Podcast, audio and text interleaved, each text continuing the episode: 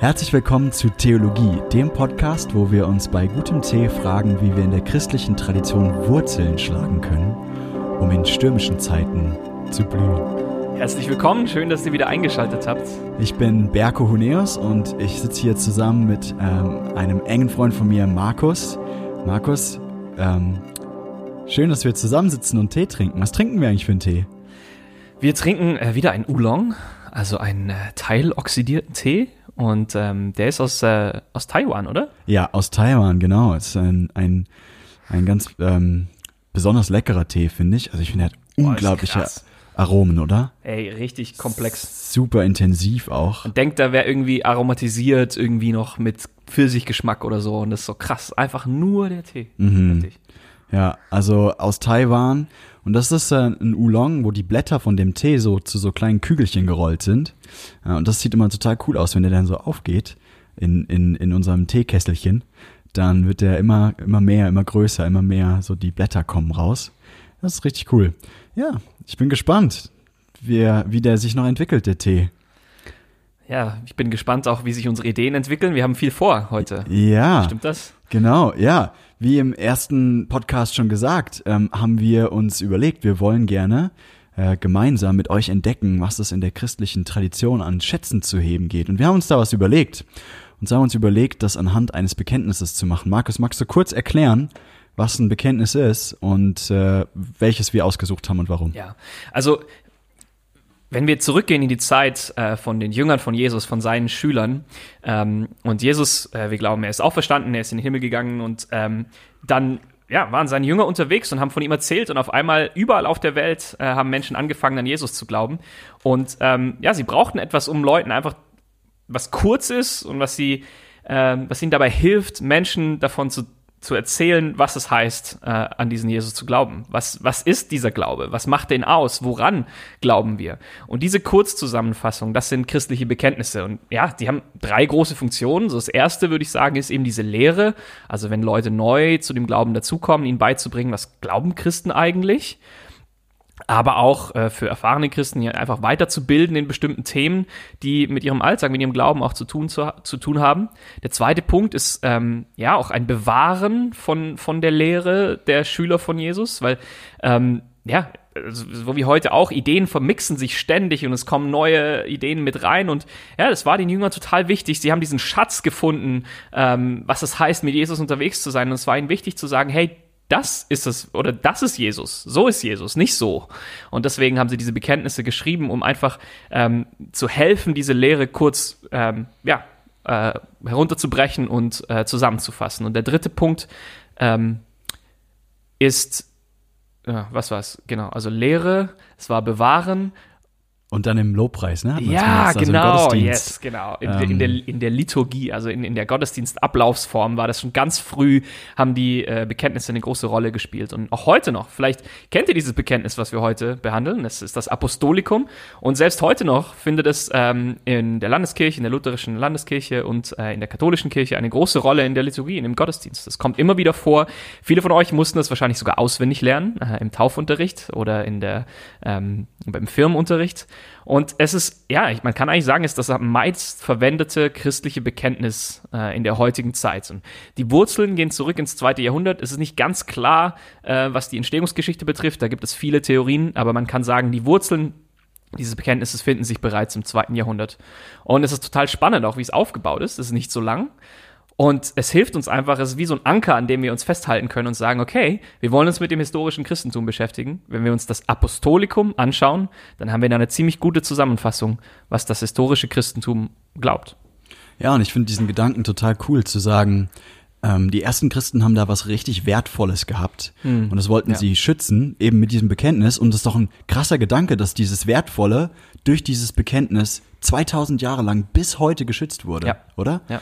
Und wir kriegen jetzt in diesem Podcast die Gelegenheit, das mal auszupacken und zu gucken, was da alles was da alles bewahrt wurde, was da alles an, an Gutem und an Schönem bewahrt wurde. Äh, und ich glaube, interessant für unsere Hörer ist bestimmt auch nochmal zu ähm, schauen, wie das aufgebaut ist, dieses, dieses Bekenntnis. Und was ich, was ich wahrnehme ist, oder was, was, was ich äh, verstanden habe, ist, äh, das, das hat drei Teile, ne? Also wir haben den äh, ersten Teil, da geht es um Gott, den Vater. Und dann haben wir den zweiten Teil, da geht es um Jesus, den Sohn. Und dann haben wir den dritten Teil, da geht es um den Heiligen Geist und dann auch noch um die Kirche. Und äh, ich fand das irgendwie cool zu merken, dass ja. schon in dieser Struktur, die Struktur hat ja auch eine Aussage, mhm. nämlich äh, wir glauben an einen dreieinigen Gott, ähm, der drei und eins gleichzeitig ist. Aber darüber reden wir mal eine andere Folge. Jetzt finde ich, fangen wir einfach vorne an, oder? Und ja. die erste Zeile von diesem Bekenntnis, mit der wir jetzt anfangen, ähm, die heißt, ich glaube an Gott. Ich glaube an Gott. Ich weiß nicht, ja, für den einen oder anderen könnte das jetzt irgendwie so wirken, als ob äh, das das ist ja kein besonders aufregender Satz. Ähm, hm. Manche haben den schon oft gesagt, andere nicht. Ähm, vielleicht sagst du jetzt, äh, wenn du zuhörst, ähm, oder ihr sagt dass ich, ja, ich kann mich damit identifizieren, oder ihr sagt, mir geht es noch nicht so, oder mir geht es nicht so. Hm. Äh, aber die Frage, ja, was lernen wir aus diesem Satz? Ich glaube an Gott. Und ich denke, das erste, was, was wir uns anschauen, ist, würde ich sagen, einfach das erste Wort. Ich glaube. Und ich weiß nicht. Ähm, du willst jetzt nicht darüber reden, was ein Ich ist. Das, das, das, sagen wir jetzt einfach mal, darüber reden wir jetzt nicht. Genau. Über, das, über das Ich reden wir vielleicht noch irgendwann anders mal. Das kommt dann weiter unten. Wir fangen jetzt mit dem Glauben an. Yes. Äh, oh, ich weiß nicht, ja, ich denke, was das erste mir eingefallen ist, als wir über ähm, dieses Wort Glauben uns überlegt haben, nachgedacht haben, ist einfach irgendwie die Beobachtung, glauben immer weniger Menschen an Gott, Markus? Sind das immer weniger Leute, die an Gott glauben? Oder wie ja, ist das? Es, es scheint so, oder? Also es ist, das ist zumindest das, was man immer wieder hört. Man sieht in Deutschland die Statistiken der Kirchenaustritte und äh, die ganze Kritik an der Kirche, die damit zusammenhängt. Und ähm, ja, wenn man, man denkt dann so, ja, wenn in Deutschland immer weniger Menschen Kirchenmitglieder sind, dann äh, geht doch eigentlich auch der Glaube an Gott zurück. Aber äh, das ist eigentlich spannend, weil ähm, wenn man die Welt betrachtet äh, und auch die weltweite Entwicklung, dann ergibt sich ein ganz anderes Bild. Mm, super spannend. Ich habe hier mal so ein Zitat mitgebracht ähm, vom Pew Research Center, die ein bisschen untersucht haben, wenn der Trend von heute weitergeht, wie auf der Welt 2050, ähm, also in paar 20 Jahren, wie dann die religiöse Landschaft weltweit aussehen wird. Und die schreiben, Atheisten, Agnostiker, also Leute, die einfach sagen, ich bin mir nicht sicher, was ich glaube, und andere Menschen, die sich zu keiner Religion zugehörig fühlen, werden zwar mehr in Ländern wie den USA und Frankreich, nehmen aber in der Weltbevölkerung insgesamt prozentual ab. Ja, krass. das ist interessant. Ja. Ja, also wir sind irgendwie auch in einer besonderen Situation hier in Deutschland und im Westen, dass bei uns sich das tatsächlich so anfühlt, als ob immer weniger Menschen an Gott glauben. Und es ja irgendwie auch so ist. Also im, im Westen, für die westlichen Länder scheint es ja in gewisser Weise schon zu stimmen. Ja. Ähm, aber was denkst du, warum ist es heute so schwer für Leute im Westen, ähm, ja, irgendwie mit diesem Wort Glauben was anzufangen. Warum ist das für die herausfordernd oder warum machen sie sich vielleicht gar keine Gedanken mehr darüber und es ist für sie schon abgehakt? Ich glaube, es hat einerseits auch mit der deutschen Sprache zu tun. Also ähm, zum Beispiel, wie, wie benutzen wir das Wort Glauben? Also äh, ich glaube, dass morgen die Sonne scheint. Also das, das, ist, das, ist, das ist ein, ähm, ja, eigentlich ein Ausdruck für eine Vermutung, oder? Also ich denke, ich, ich, ich, ich gehe davon aus, irgendwie, ich, ich vermute, ich hoffe. Es ist, es, ist, es ist ein Wort, das sehr viel Unsicherheit, das sehr viel Unsicherheit kommuniziert. Und ähm, ja, ich, ich denke, es ist positiv, dass wir in einer Zeit leben, in dem, in dem Menschen sehr viel Wert drauf legen. Ja, was ist denn eigentlich, was wissen wir denn eigentlich? nicht was glauben wir, sondern, sondern was wissen wir eigentlich. Und ähm, nicht was vermuten wir, sondern was sagen uns die, die Fakten, was sagen uns die Zahlen, was sagen uns die tatsächlichen Daten. Da könnte man irgendwie sagen, ne, so ein Einwand, den wir oft hören, wenn wir mit, mit anderen Menschen sprechen, ist der, hey, Glaube ist doch eigentlich schlechter als Wissen. So, warum soll ich dann etwas glauben oder an etwas glauben, das ich nicht sicher weiß, wenn es doch irgendwie Dinge gibt, nämlich Dinge, die die Wissenschaft untersucht hat, die ich wirklich als Fakten habe, wo ich mich dran mm. festhalten kann, die sind so und nicht anders. Ähm, ja, das finde ich irgendwie eine spannende Beobachtung, dass dieser Einwand oft kommt.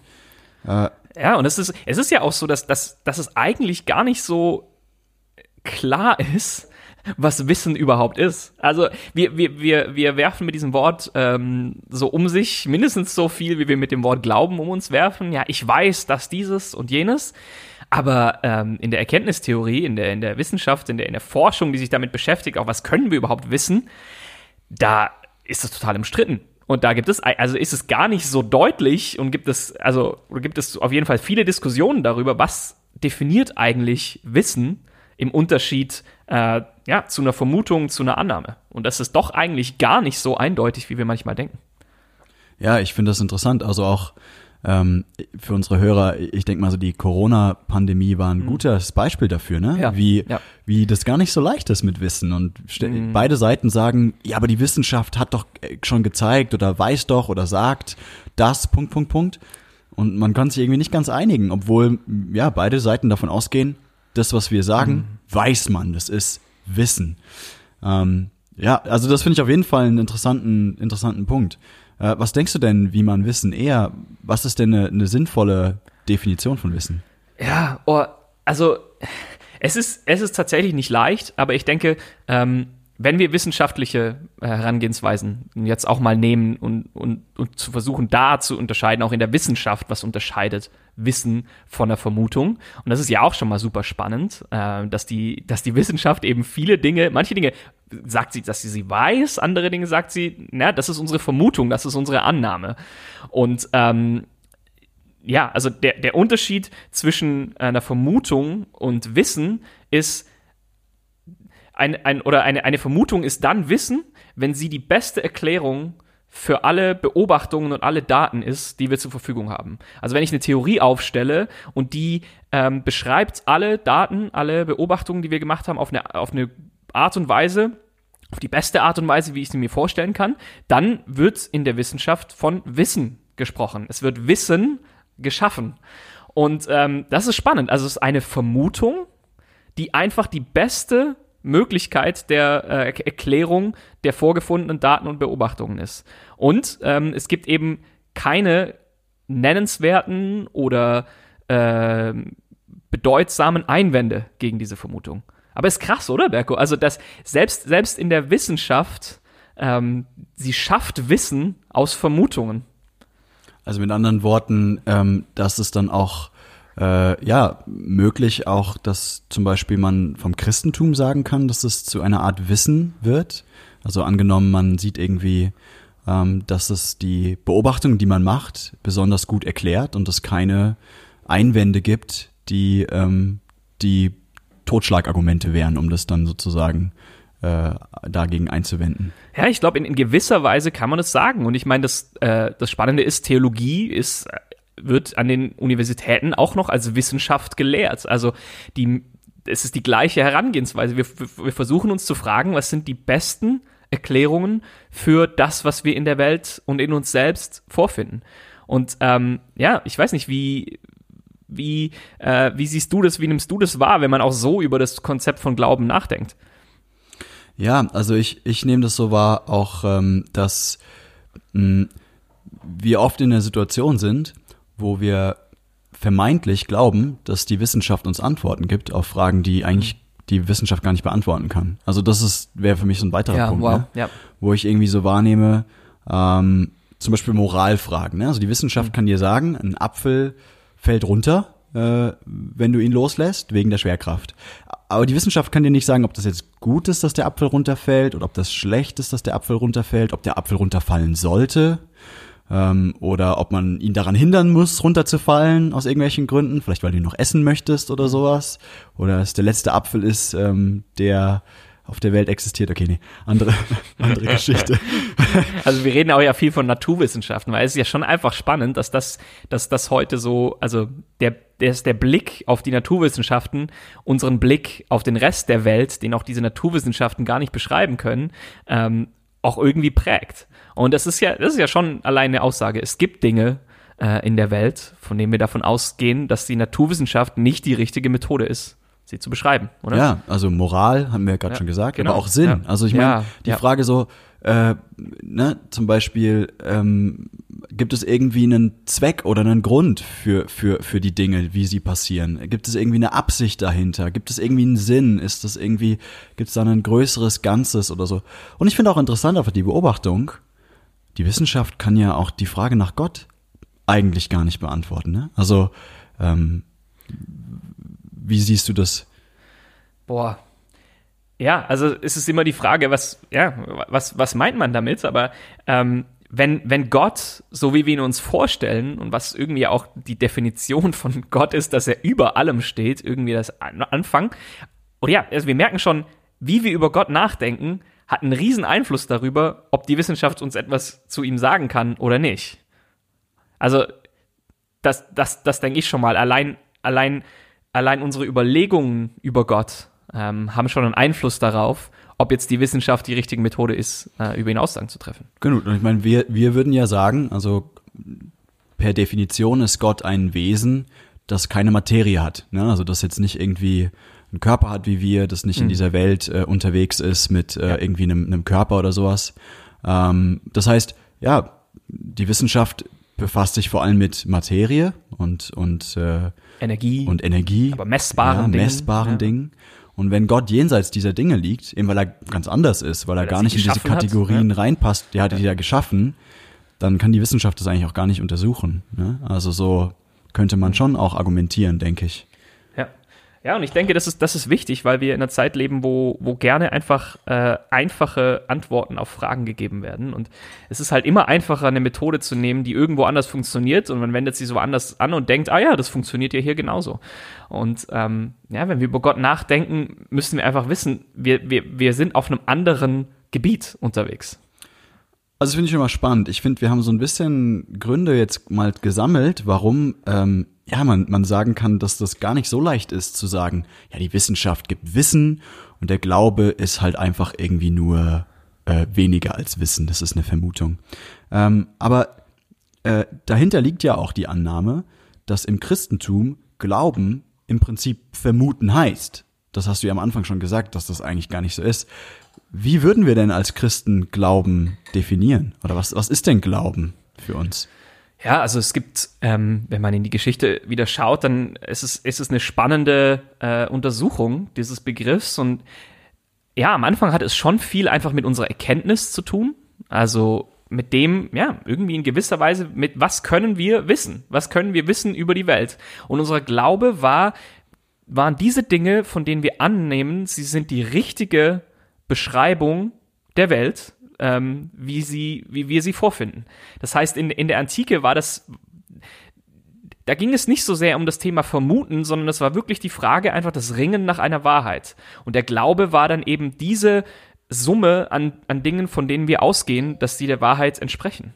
Und ähm, ja, es hatte, wie gesagt, es hatte sehr viel mit unserem, äh, mit unserer Erkenntnis zu tun, mit unserem Kopf, mit unserem Verstand.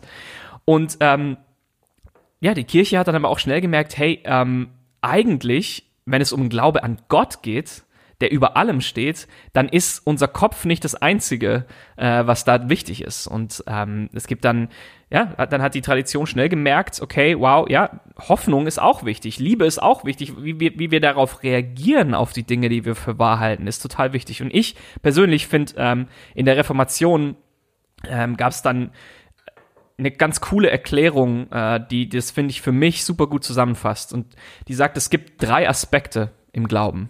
Ähm, das erste ist eben dieses, dieses Wissen, äh, also das, ja, wovon wir die beste Erklärung aller, aller beobachtbaren äh, Dinge. Ähm, das zweite ist aber auch, und das ist total wichtig, das ist eine, ein Vertrauen. Ein Vertrauen darauf, ähm, dass diese Dinge richtig sind, dass sie für mich richtig sind und dass sie auch Auswirkungen auf mein Leben haben. Also es reicht nicht nur zu sagen, okay, ähm, ich gehe irgendwie intellektuell davon aus, dass es stimmt, sondern wenn das so ist, dann hat es eine Auswirkung, wie ich mein Leben lebe.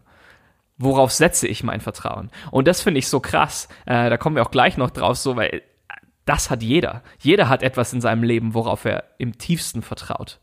Und das dritte, das ist die Zustimmung. Also, das heißt, dass ich sage, okay, wow, wenn das richtig ist, dann bin vielleicht nicht mehr ich, der am Ende zu sagen hat, ich entscheide, was gut und was richtig ist, sondern ich stimme Gott zu mit seinen Aussagen, was er sagt, was richtig und was falsch ist.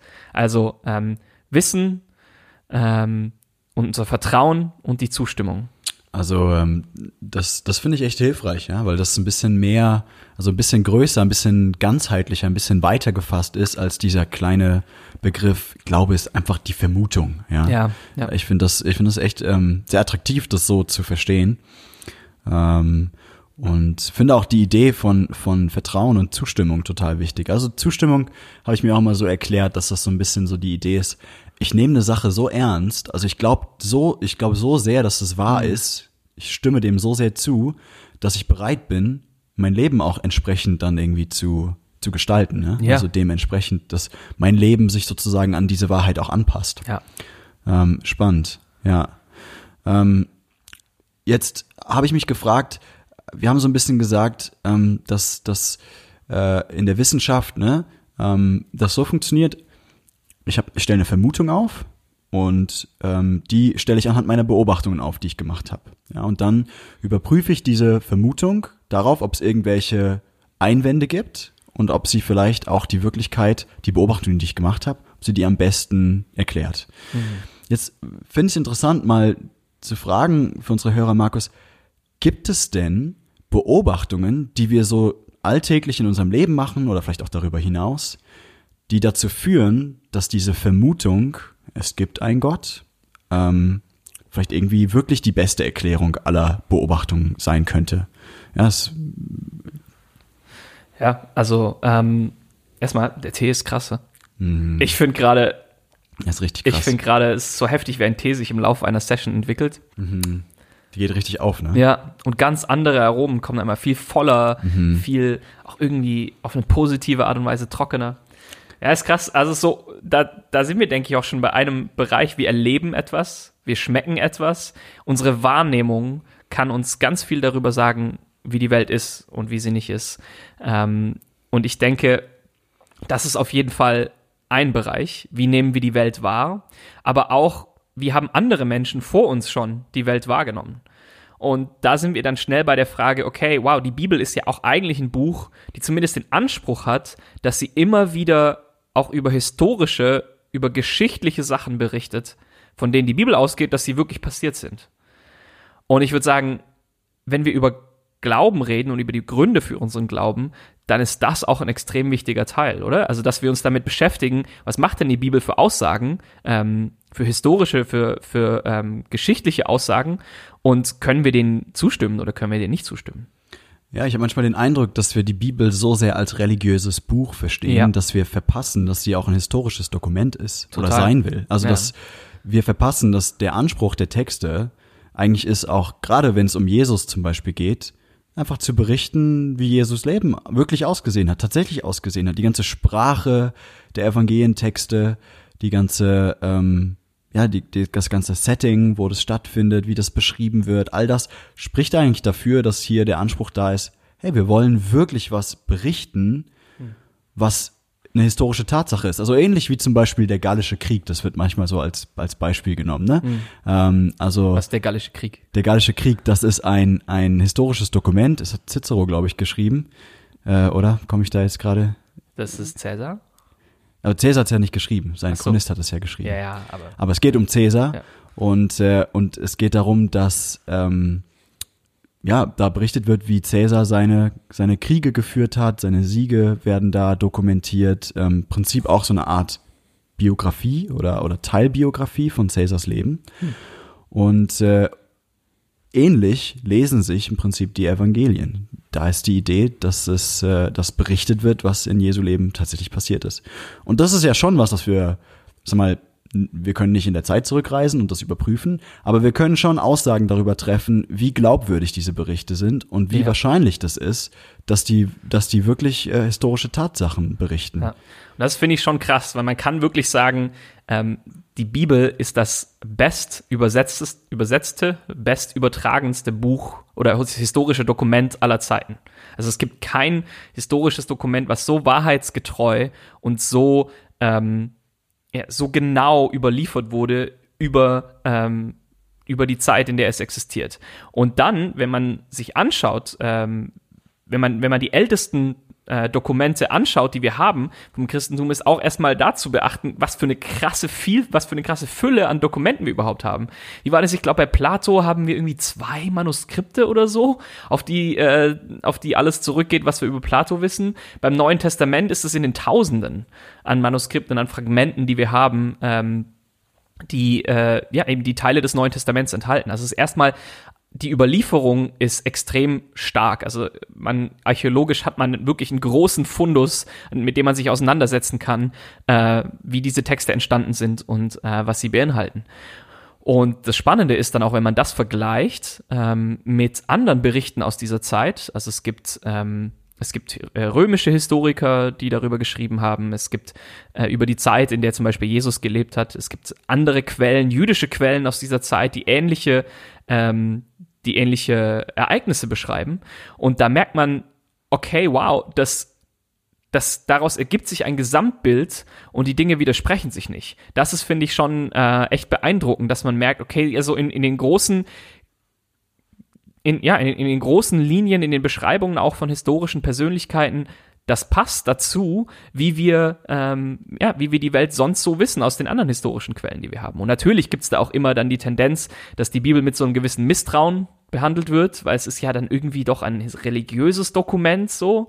Aber ähm, würde man jetzt die Bibel tatsächlich einfach mal neutral betrachten als einen weiteren historischen Zeitzeugen, dann ähm, kann sie uns extrem viel darüber sagen, äh, wie diese Zeit ausgesehen hat. Und das ähm, zum Beispiel, dass die Person Jesus gelebt hat, äh, dass sie äh, gekreuzigt wurde, das kann man wirklich sagen, mit allem Wissen, was wir haben, ist das eine historische Tatsache, dass die Person Jesus Christus ähm, oder Jesus von Nazareth, der, der Christus ist ja ein Titel, ähm, gelebt hat und ähm, am Kreuz gestorben ist. Das ist eigentlich in der heutigen Forschung unumstritten.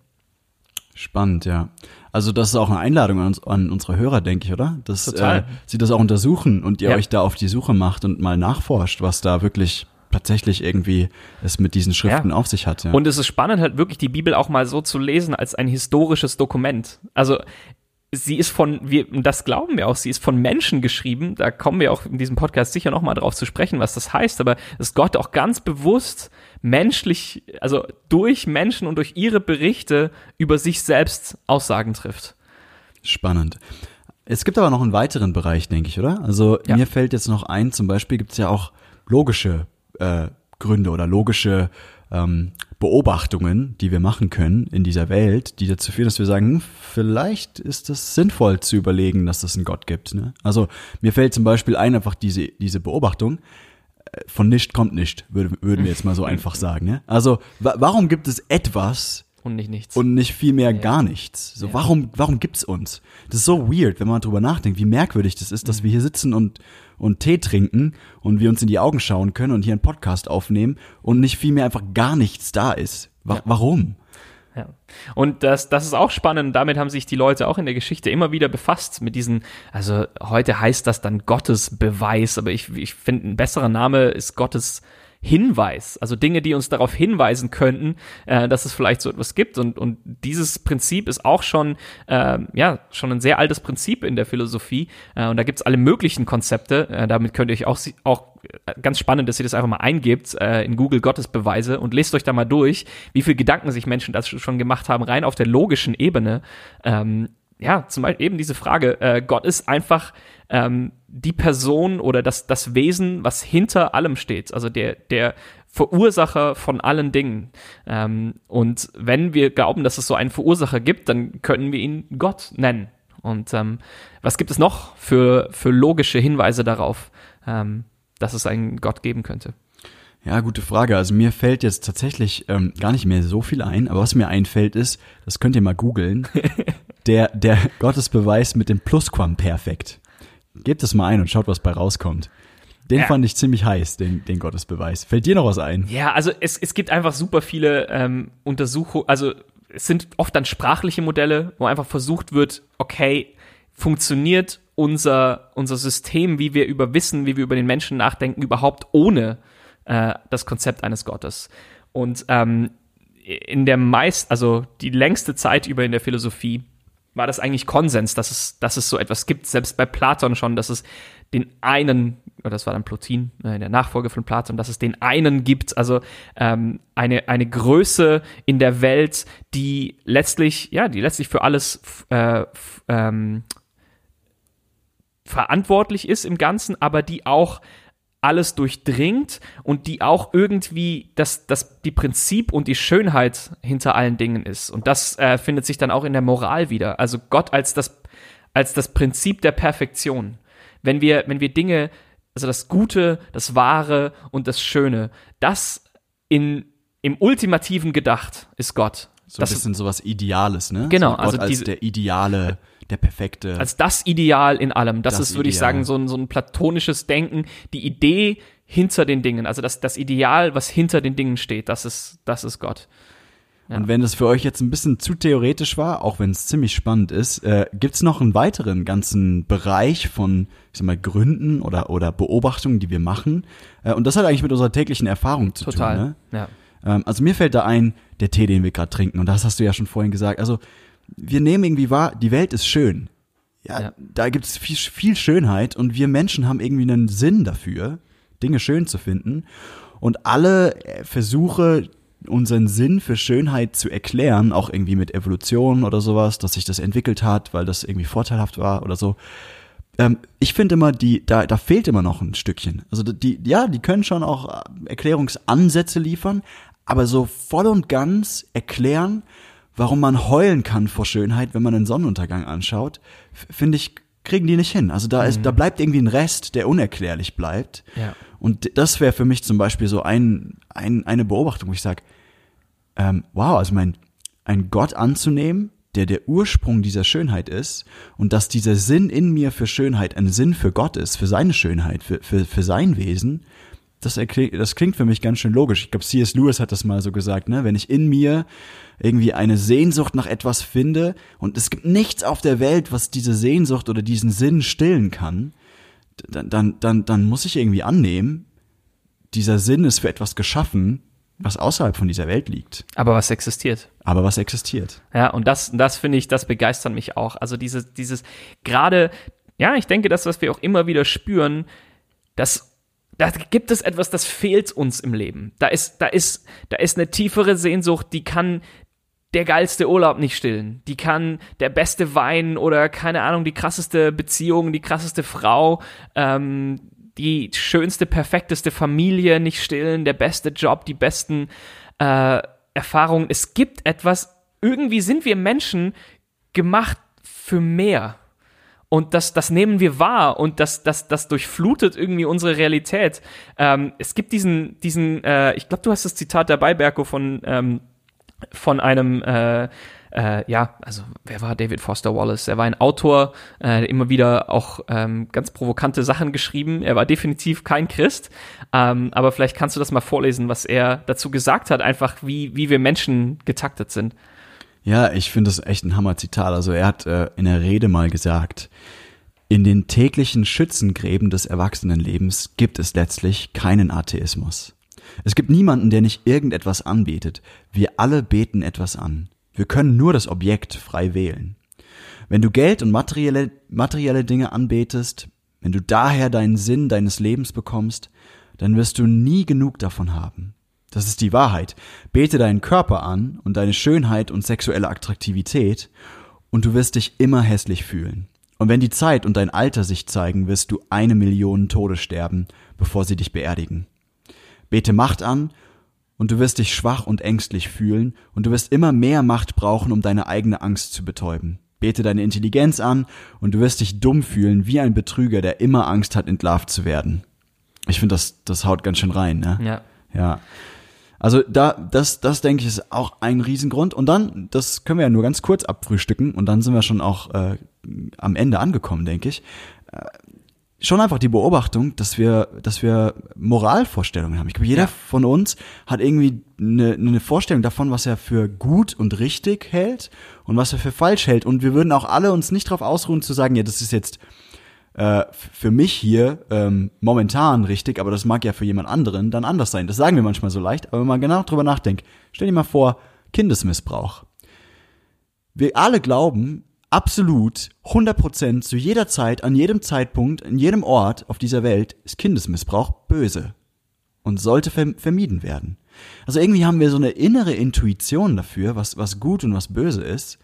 Und wenn wir ganz ehrlich sind, also wenn, wenn es keinen Gott gäbe und, und wir einfach nur ähm, zufällige Materie wären und sowas, da können wir schon diese Moralvorstellungen haben, aber die wären dann nicht so absolut. Also wenn jemand her, daherkäme und sage, ja, sagen würde, ja, aber für mich gilt es jetzt nicht, dann hätten wir eigentlich kein gutes Argument zu sagen, ja, aber du darfst trotzdem nicht. Ja. Naja, höchstens halt zu sagen, weil, naja, sonst funktioniert auch unsere Gesellschaft nicht. Aber es ist ja dann trotzdem keine Aussage über, ist es jetzt wahr und ist es richtig oder nicht? Weil letztlich, wenn es diese, ja, eben, wenn es diesen ultimativen Referenzpunkt, oh, sorry, wenn es, wenn es, wenn es dieses, ähm, diesen großen Vergleich nicht gäbe, also Gott als, als der, wo wir sehen, was gut und was richtig ist, dann ist es eigentlich alles relativ, würde ich auch sagen. Dann ist unsere Moral im letzten eigentlich relativ. Dann kann man auch sagen, okay, ja, warum ist es denn falsch? Äh, wenn die Stärkeren sich das nehmen, was sie sich nehmen können.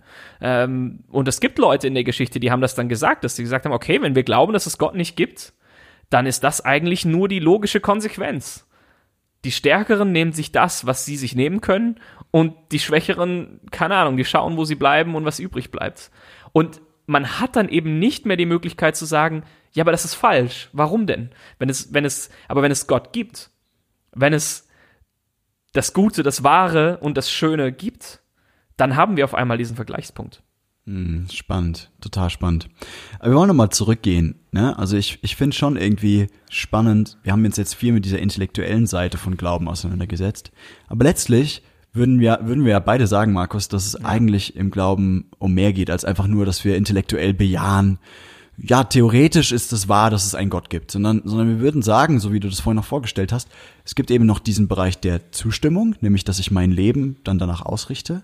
Und dann auch noch diesen Bereich des Vertrauens, ne? also ja. dass ich, dass ich diese Wahrheiten oder diese, dieses Wissen, diesen Glauben, dass ich den nicht nur theoretisch bejahe, bejahe, sondern dass ich wirklich meine ganze Existenz, mein ganzes Sein, mein alles, was ich habe, da irgendwie drauf werfe ja. und und das dann auch schmecke, das dann dann erfahre. Ne? Also das mhm. würde ich sagen, ist auch noch so eine weitere Dimension, ja. die wir oft ver verpassen, ist, wir glauben ja an einen Gott, den man auch erfahren kann, dessen Wahrheit man erfahren ja. kann und erleben kann. Und ich glaube, bei all dem, was wir jetzt heute gesagt haben, auch vielleicht bewusst die Dinge, die wir, die wir nicht so im Detail betrachtet haben, ja, es ist total spannend, sich damit auseinanderzusetzen. Was gibt es denn für Hinweise auf Gottes Existenz? Und was, was gibt es denn für Dinge, wo wir sagen, ja, die, die sind ein Grund, dass wir an Gott glauben können. Aber selbst wenn wir all das untersuchen und selbst wenn wir sagen, ja, eigentlich ist unser Glaube im Sinne, ist er logisch irgendwie wasserdicht, wie ein, wie ein Becher, der, ähm, der das Wasser hält, dann, dann ist es vielleicht schön und wir sagen, okay, wow, ja, hier ist dieses System, das, das, ah, das ist irgendwie logisch, das macht irgendwie Sinn. Aber das, wenn wir es nicht ergreifen, dann bringt es uns wenig. Das ist wie wenn ich diese Tasse mit Tee hier in der Hand habe und die Tasse ist wasserdicht, ja? die hält diesen Tee, aber ich habe ihn noch nicht geschmeckt. Und das bringt uns perfekt zurück zu dem Tee. Markus, wie hat sich der Tee entwickelt? Was denkst du? Es ist erstmal krass zu sehen, äh, ihr müsst euch vorstellen, ein, ein Gaiwan ist, ist so eine, ist so eine, eine, ein, eine Schüssel, eigentlich so eine bisschen höhere Tasse mit einem Deckel oben drauf. Und die waren unten waren nur ganz kleine Kügelchen drin von diesem Tee. Und ähm, je mehr heißes Wasser draufgekommen ist, desto mehr haben diese Blätter sich entfaltet. Und jetzt ist auf einmal dieser Gaiwan voller Blätter. Und es sind keine Kügelchen mehr, sondern die Blätter haben sich entfaltet. Und das ist ein bisschen auch unser Wunsch, was passiert in den nächsten Folgen. Dass wir dieses, dass wir diese kleinen Kügelchen von Ideen, die im Apostolikum drinstehen, dass wir die, dass wir da heißes Wasser drüber packen in unseren Gesprächen und dass die aufgehen, wie der Tee, den wir vor uns haben. Und dass wir merken, okay, wow, da gibt's so viel für uns zu entdecken. Und aber, dass wir eben nicht nur diesen Tee dann anschauen und sagen, oh ja, cool, und die Tasse ist schön und die hält es, sondern dass wir davon trinken. Und dass wir sagen, okay, Gott, wir machen uns auf diese Reise auf, dich kennenzulernen. Und wir sagen vielleicht, ja, ähm, vielleicht habe ich da noch nicht meine handfesten Beweise dazu, aber ich, ich mache mich auf dieses Abenteuer, das zu entdecken, auf diese Entdeckungsreise zu gehen, ähm, mitten hinein ins historische Christentum. Ja, wow, wir sind hier richtig poetisch unterwegs. Ähm, Finde ich cool. Ja. Und der Tee, ich finde den auch absoluter Hammer. Also ich muss sagen, ich schmecke die Zeder richtig raus. Ich weiß nicht, wie es dir geht. Ich hatte eben gerade so ja. richtig Zeder im Mund. Am Anfang mehr Frucht, am ja. Ende mehr Holz. Mehr so ein bisschen holzig. Also das klingt jetzt richtig lecker. negativer, als es eigentlich ist. Das ist sehr lecker. Und äh, ähm, ich finde, ich bin, ich bin begeistert. Und ich bin auch begeistert von unserer Unterhaltung. Vielen Dank, Markus, für deine Zeit. Und wir laden euch ein, wieder einzuschalten, wenn es wieder heißt. Ähm, herzlich willkommen zu Theologie der Podcast, wo wir uns bei gutem Tee fragen, wie wir in der christlichen Tradition Wurzeln schlagen können, um in stürmischen Zeiten zu blühen. Bis zum nächsten Mal. Bis zum nächsten Mal. Tschüss.